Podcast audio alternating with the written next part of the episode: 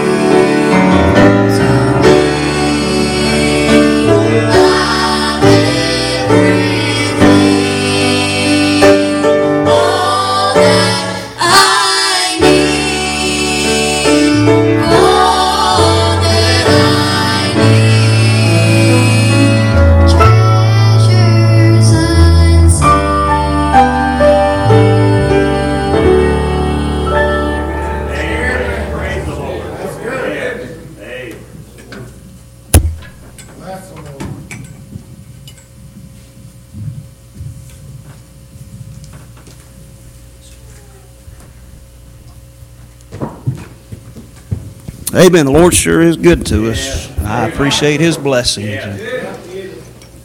You know, if we ever get over the blessings of God, even what we consider the simple, small things, we, will be good for nothing. We got missions conference coming up. I'll tell you who will do the most. It's the ones that are the most grateful for how good God's been. You get an appreciation of, of God's goodness and the fact we don't deserve any of it.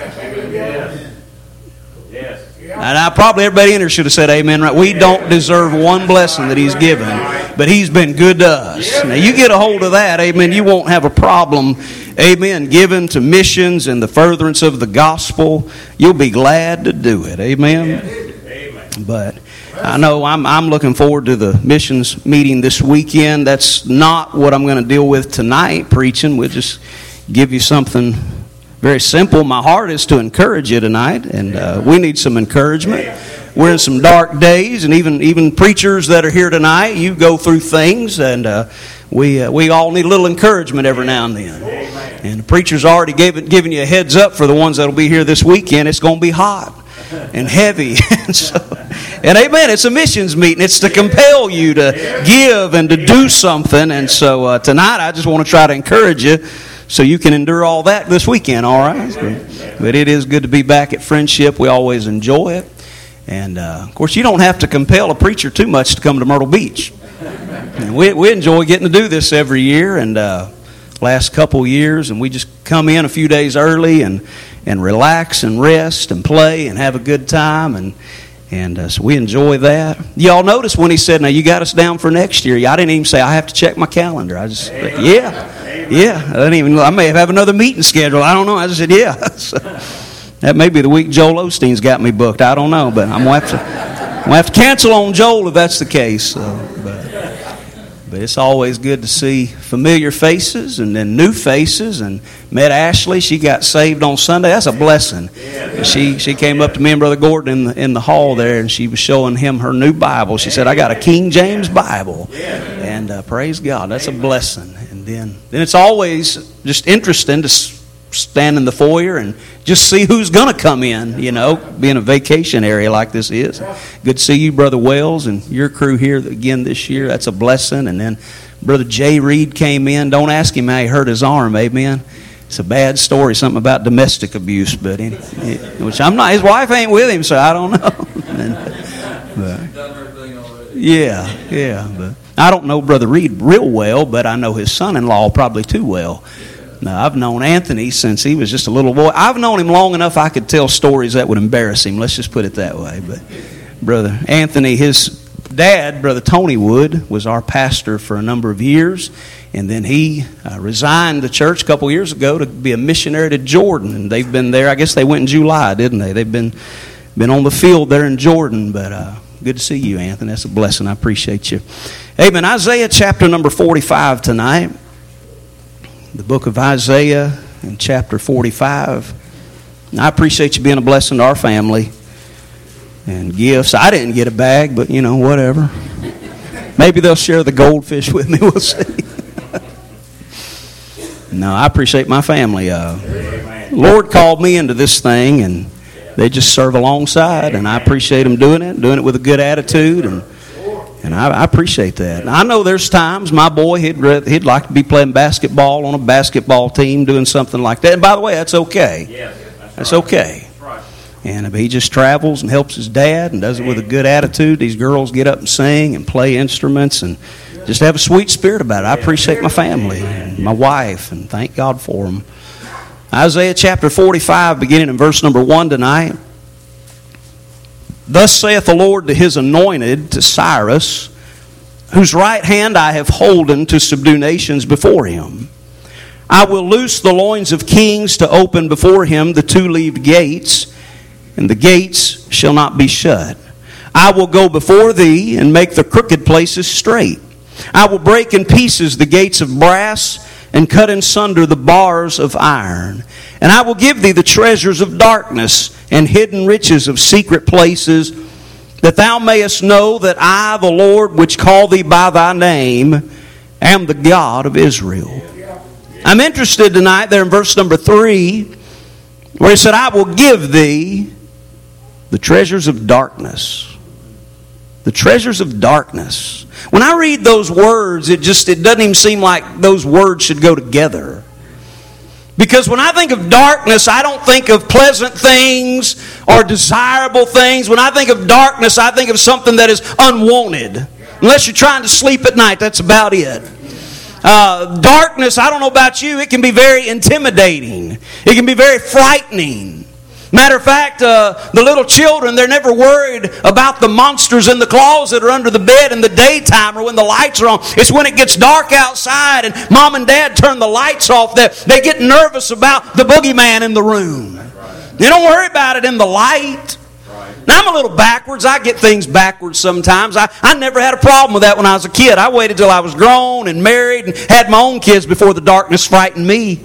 I mean, I, I'm weird, man. I have nightmares that don't stop when you wake up.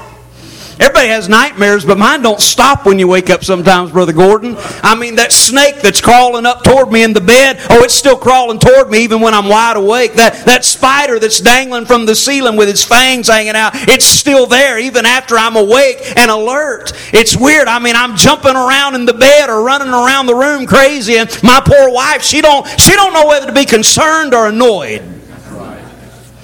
Usually it's annoyed. I remember one time we was out in Colorado several years ago. You know, it's dry out there, very dry. And uh, we were staying in a cabin on top of a mountain with some other preachers. And, and uh, I, I woke up in the middle of the night. My tongue was stuck to the roof of my mouth. Um, most normal people would just get out of bed and go get a drink of water. Not me. I jumped up. I'm running around the bedroom yelling. I mean, my tongue is stuck to my mouth. I can't get my tongue unstuck from my mouth. And my wife's like, just unpull it from the top of your, your mouth, dummy. Amen. And you get other preachers in the room that they ain't no telling what they was thinking and just crazy stuff. Just crazy stuff in the darkness. You realize tonight darkness is not a thing. It's the absence of a thing. It's the absence of light. And since it's not really a thing, it really has no power. I want to tell you something. For something that has no power, it sure can seem overwhelming at times. Have you ever just been really frightened and worried about the things that really weren't even there? I remember years ago, probably 20 years ago, me and a blind friend of mine, Jesse Craigle, we were in East Tennessee doing a, a, meeting and we drove over to Gatlinburg one day. And Jesse, he's blind, so he has to put his hand on your shoulder and you, you lead him around. We're walking down the strip there and we come by Ripley's Haunted Adventure. I was like, hey, you want to go in? He said, sure. We probably shouldn't have done it. I probably wouldn't do that now. Don't recommend it. We were young and dumb. And so here we go. We go into this haunted house and the way it works is you go in there, they put you in groups of six six or seven people, and you have to put your hand on the shoulder of the person in front of you because you're going into the darkness. That's how Jesse walks through life all the time anyway. No big deal for him. But here we go into this dark, haunted house, and, and we get in there, and there really wasn't much to it. A, little bit of screaming and some noises, but just not much to it. It was the darkness. That was the worst thing about it.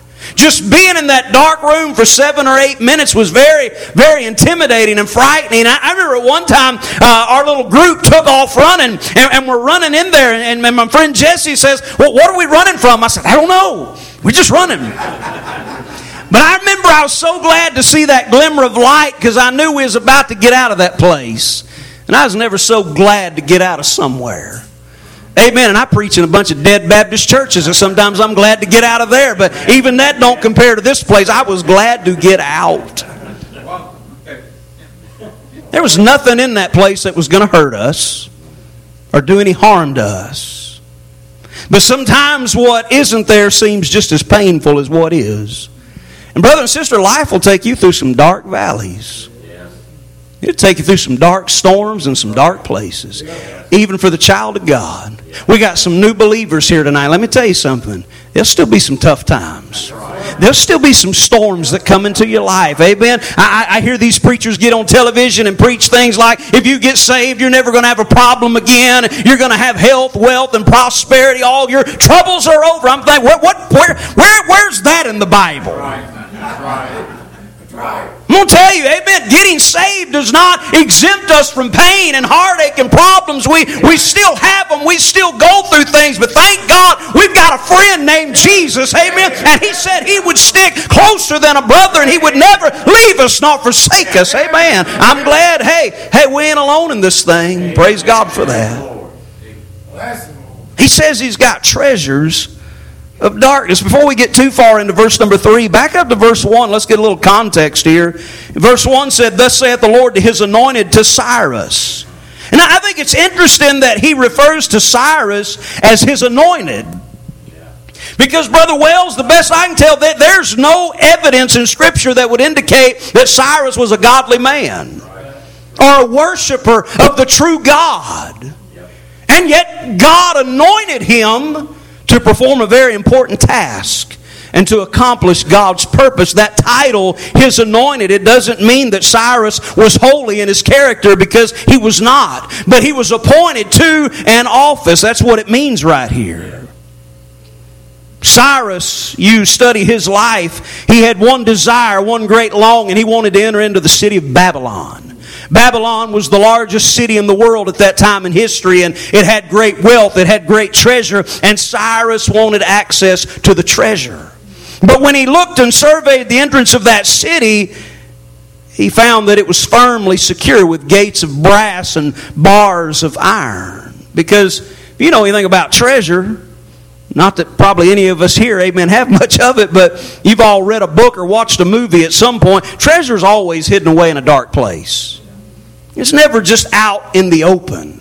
It's usually kept in a very secure place, and sometimes is a very scary place. And you realize God's got some treasure for us in some very scary places? Yes, that's right. Some very seemingly shut up places? Yes. Let me give you three thoughts and I'm done. Number one, we see the plan of God. God lays out his plan in verse number two. Notice what it says. He tells Cyrus, I will go before thee. When he says, I will go before thee, that, that speaks of a preliminary work of God. Yes. I mean, if God's got to go before us in this thing, there must be some great difficulties. There must be some great darkness if He says, I'm going to go before you. But, brother and sister, you know why it is He needs to go before us? Because there's things in those places that we cannot handle by ourselves. There are things that are, that are frightening. There are things that, that are overwhelming and, and some seemingly impossible. But I'm glad what's impossible to me tonight, it is not impossible to our great big God. Amen. The things that you're looking at in your life tonight going, man, I can't handle this. You're right. You can. And I can't either, but I've got a God that can. I'm glad there's not a storm. There's not a valley. There's not a heartache. Amen. There's not a thing we'll face in this life that is too big for our big God. Hallelujah. And so he says, I'll go before you. I'm glad he's willing to do that. I'm glad he's willing to go before me and handle the things that I cannot handle. By the way, it was God that opened the gates of Babylon for, for Cyrus. And get this, he puts it in writing 150 years before it ever happened. That's a preliminary work of God right there. You realize, brother and sister, there's things that God's been working on and setting in motion and in place, I mean, long before you've ever thought of. That's right.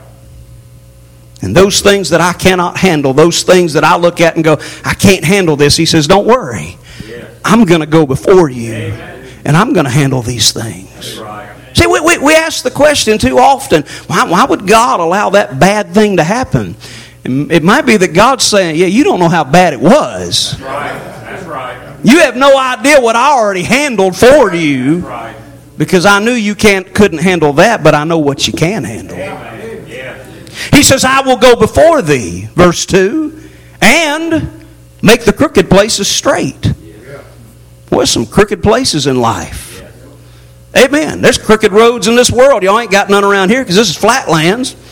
But you get over in the mountains, there's some crooked roads, curvy roads. And life, Life sometimes it's like that. You're just going through life and all of a sudden it gets crooked and curvy and you got to slow down and you can't see what's around the corner. And God does not say when, where, how He's going to straighten the path out. He just says that He will. We just got to wait patiently for it to happen. Y'all are probably great, patient people. God bless you. I'm not. Amen. I'm not a patient person. You know what? You know what you do a lot in evangelism? You go to gas stations. Spend a lot of time at a gas station when you travel full time evangelism. And you know what I want to do? I just want to get gas in my car and I want to get back on the road. It don't work that way no more. How many y'all found that out the last 10 years? No, you got to complete a survey on the screen before they'll let you get your gas. You know, would you like a car wash? No. Would you like to save five cents per gallon by joining our rewards program? No. Don't want to do that. Would you like a receipt? Yes. Clerk has your receipt inside.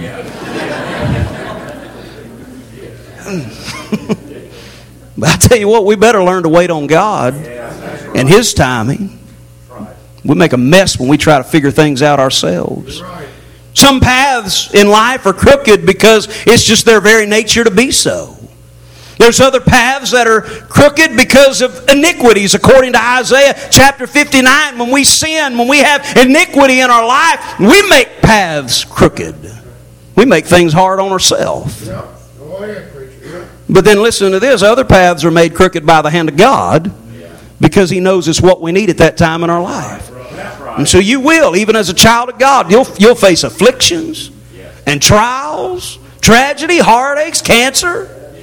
Amen. I mean, even as a child of God, you will face some crooked paths.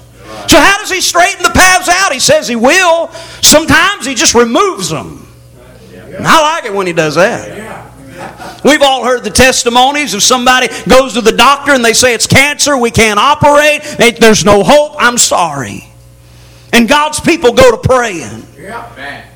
And the great physician shows up, takes the cancer away. You go back to the doctor, and the doctor scratching his head saying, we, we don't know what happened. We, we, we don't know. I mean, it was there, and now it's not. It's gone. We don't know. Hey, we know what happened. As believers, we, hey, better than that, we, we know who happened. Hallelujah.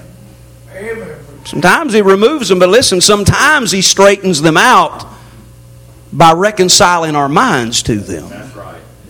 In other words, he don't always take the pain away. I think about 2 Corinthians chapter 12 where Paul said he had a thorn in the flesh. The messenger of Satan to buffet him. He had a problem. He had, a, he had an affliction. And he asked God three times, take it away. And the Lord's answer was, no, I'm not going to take it away. But my grace will be sufficient. I mean, I'm gonna be, I like it when he takes it away. But we got to get to that place as the people of God where we'll still trust him and praise him and serve him, even if he says, no, it's, it's going to be there to stay. But my grace will be sufficient.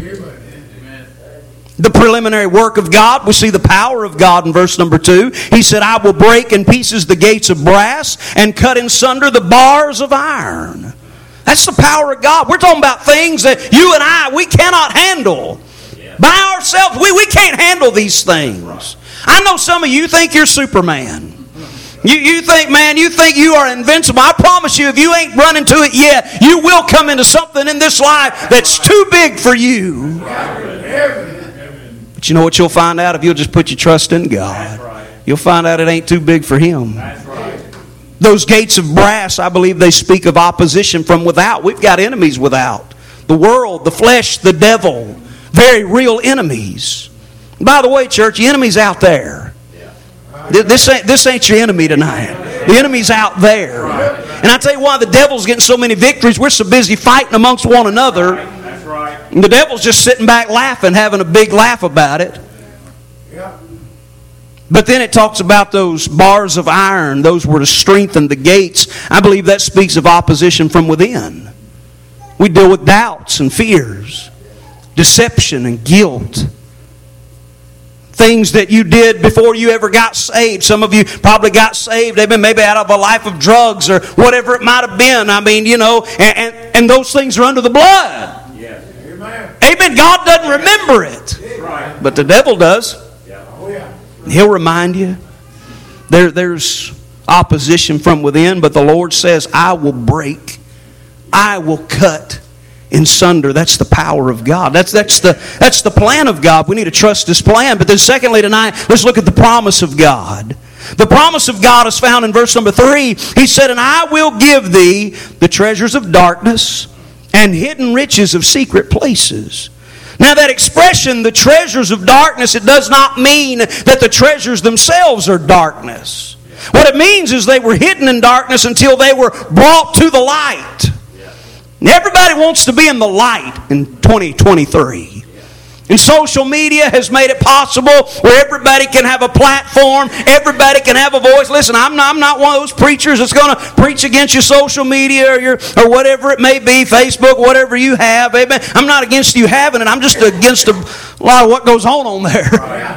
Everybody's trying to make a name for themselves. Amen. Some of you, we didn't know how dumb you was till you got a Facebook. Thought you was pretty normal, amen, until you started posting pictures on Instagram. That's right. you kind of told on yourself. And then the crazy thing is, you pastors know this. People will put the most wicked things out there, and then it's like they dare you to preach against it. Yeah, that's right. Well, you're bold enough to put it out there. That's right. Amen. Amen. Selfies. Oh man, we could preach a whole message right there. What in the world? Just, just a picture of you. What's that about? I'm not talking about taking a picture of your family or you and your wife or even the deer you kill and you, you know, I'm just, just you. Uh, you what? You got up one morning and thought, "Man, I'm looking good today. I should probably take a picture of this and post it on social media so everybody can give me a thumbs up. Well, well, preacher, 10 people gave me a thumb. 10 people that are just as in love with themselves as you are, they want you to give them a thumbs up back. Amen. Man, if you're a teenage boy and you post selfies, man, I'm concerned. I'm just, I'm concerned. Amen. If you're, a, if you're married and you post selfies, you make me nervous. I mean, what are you, what are you hunting after? Oh, what, what are you after? Yeah, right. Well, mm, right. You're right. All right, I said I was trying to encourage you. I'm just saying everybody wants to be in the light. Everybody wants to be a celebrity. Everybody wants their, their moment of fame. If you're not careful, even in the ministry, if you're not careful, you'll try to get into the light before God wants you to be in the light. You realize God does His best work in the dark? Amen. He knows what He's doing, He knows what we can handle. But see, when God gets ready to prepare you for the light, He'll put you in the dark. We see that all through Scripture. You, you think about Joseph. I mean, at the end of the book of Genesis, he's Lord and on the throne, and we say, man, I'd like to be like Joseph. Yeah, don't forget the dark places he went through. Don't forget the pit that he spent some time in. Don't forget, amen, amen, Potiphar's house where he was lied upon and false accusations made against him. Don't forget that prison he spent many years in before he was ever brought into the light. Right. I think about Paul and the fact that after his conversion, he was blinded for three days before God gave him his sight back. But you know what God was doing? He was preparing him to give us the majority of the New Testament of our scriptures. Job knew about darkness. Moses knew about dark places. Matter of fact, Moses said, Lord, I want to see your glory. And the Lord said, Okay. I'm going to put you in the cleft of a rock. I'm going to put you in a dark place. Oh, but you'll see my glory. You know why we don't see much of the glory of God? We're not willing to go into a dark place. We want to be out there in the light. By the way, if you ever get in a dark place and see the glory of God, your life, your service, your giving, your ministry, it ain't going to be all about you. You won't be that guy that's posting pictures of yourself 20 times a day on social media and trying to make a name for you. No, it'll be all about glory be to God for what He's done for me. I've seen His glory in a dark place, and I just want to magnify and praise Him. Amen. Man, our Lord went through the darkness. When you think about Christ and what He did so that we could have redemption and salvation and eternal life, I mean, Jesus went through the darkness of a womb. He went through the darkness of temptation. He went through the darkness of Calvary. He went through the darkness of the tomb. He went through the darkness of hell. But thank God, three days later, He rose again. He broke forth. Amen. The light came forth shining bright. And hallelujah, they'll never put that light out again. Amen. Amen. Oh, yeah, He knows about darkness.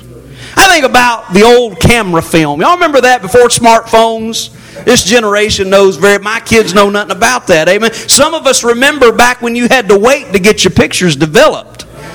I mean, I'd go to youth camp and I had one of them Kodak disposable cameras. And man, I'd take pictures all week long and then drop them off at Walmart and you had to wait a whole week. And then you'd finally get them back, and I mean, you know, they had a smudge on the face or half the heads were cut off when you got them back.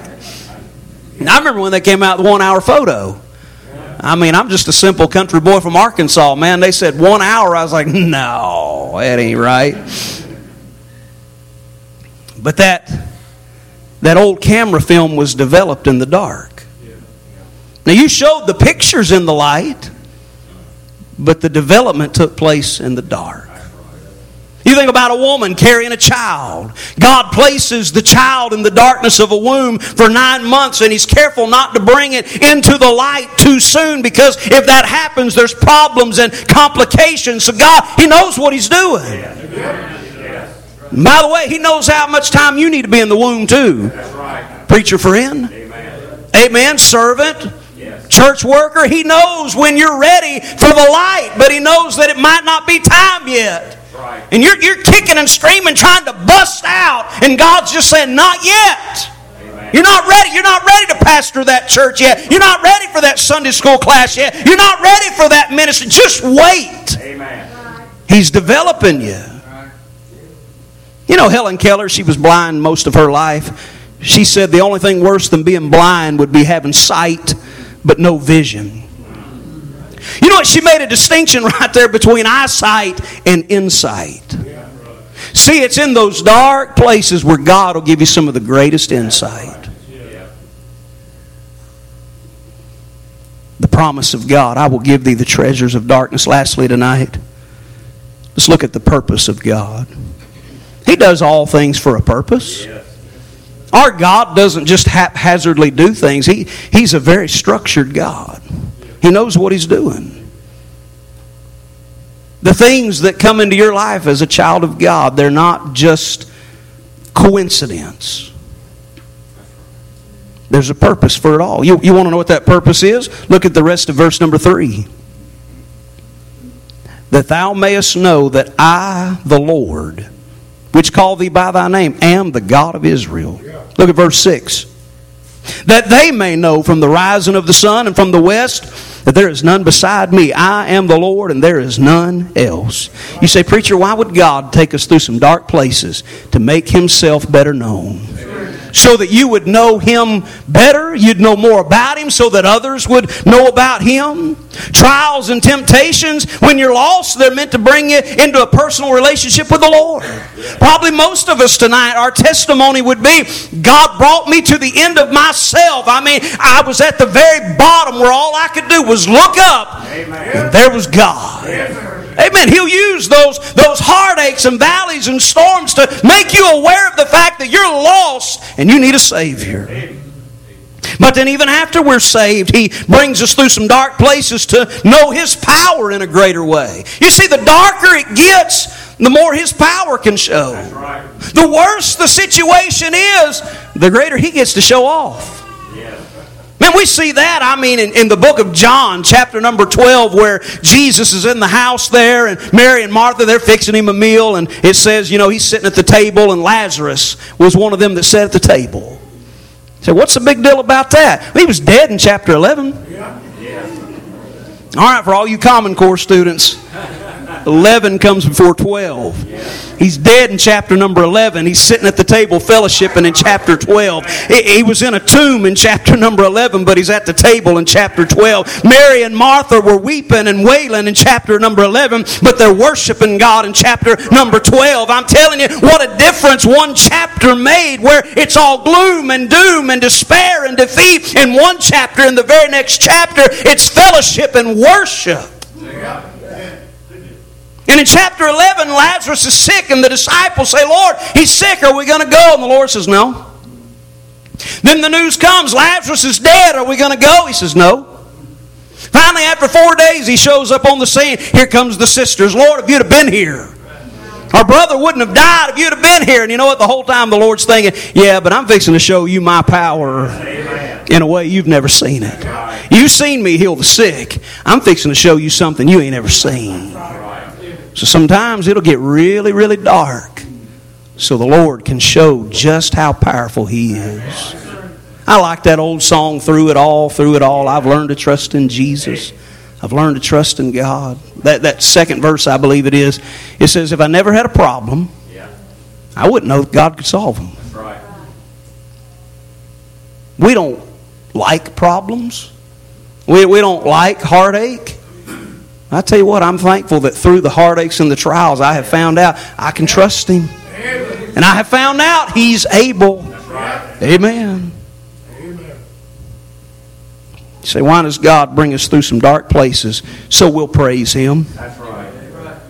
Amen. When, when the plan of God has been followed, when His promise has been fulfilled, when the purpose has been found, you know what? As believers, we ought to come out of the darkness with a louder and a deeper praise than when we entered into the darkness, when we've seen His glory, when, when we've seen His goodness, uh, when we've seen His purpose, uh, when we found out we could trust Him, when we've seen all that, man. If we just sit there like a bump on a log, man, how sorry of a lot we'd be. Amen. And I'm preaching to people tonight, if you're honest, you've seen His power, you've seen His glory, you've seen what He can do in the dark places. Amen. I say we ought to praise Him every chance we get, not just when we get to heaven, but I mean right here. We've already seen what He can do, what He's capable of. We ought to be willing to praise Him for it.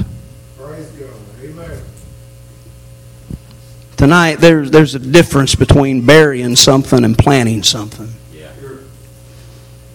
When you bury some, something, you're covering it up so it'll stay there. You take your loved ones out to the cemetery and that body goes in the ground, you want it to stay there. Can I get a witness? I mean, at least until the resurrection. Amen. You want that body to stay. But when you plant something, you cover it up in the same fashion, but you're covering it up so it'll change, so it'll grow and develop. Maybe tonight you walked in here, some of you even, even you're on vacation, and you still walked in here feeling like you've been buried. We're getting ready to go into missions conference, and some of you thinking, man, they're going to want us to increase our giving and do more for the Lord. They're going to challenge us all week, and I feel like I've been buried and God's done with me. You don't even realize tonight you ain't been buried, you've just been planted. That's right. Amen. He's just trying to grow you. He's just trying to develop you because he's getting you ready for the light.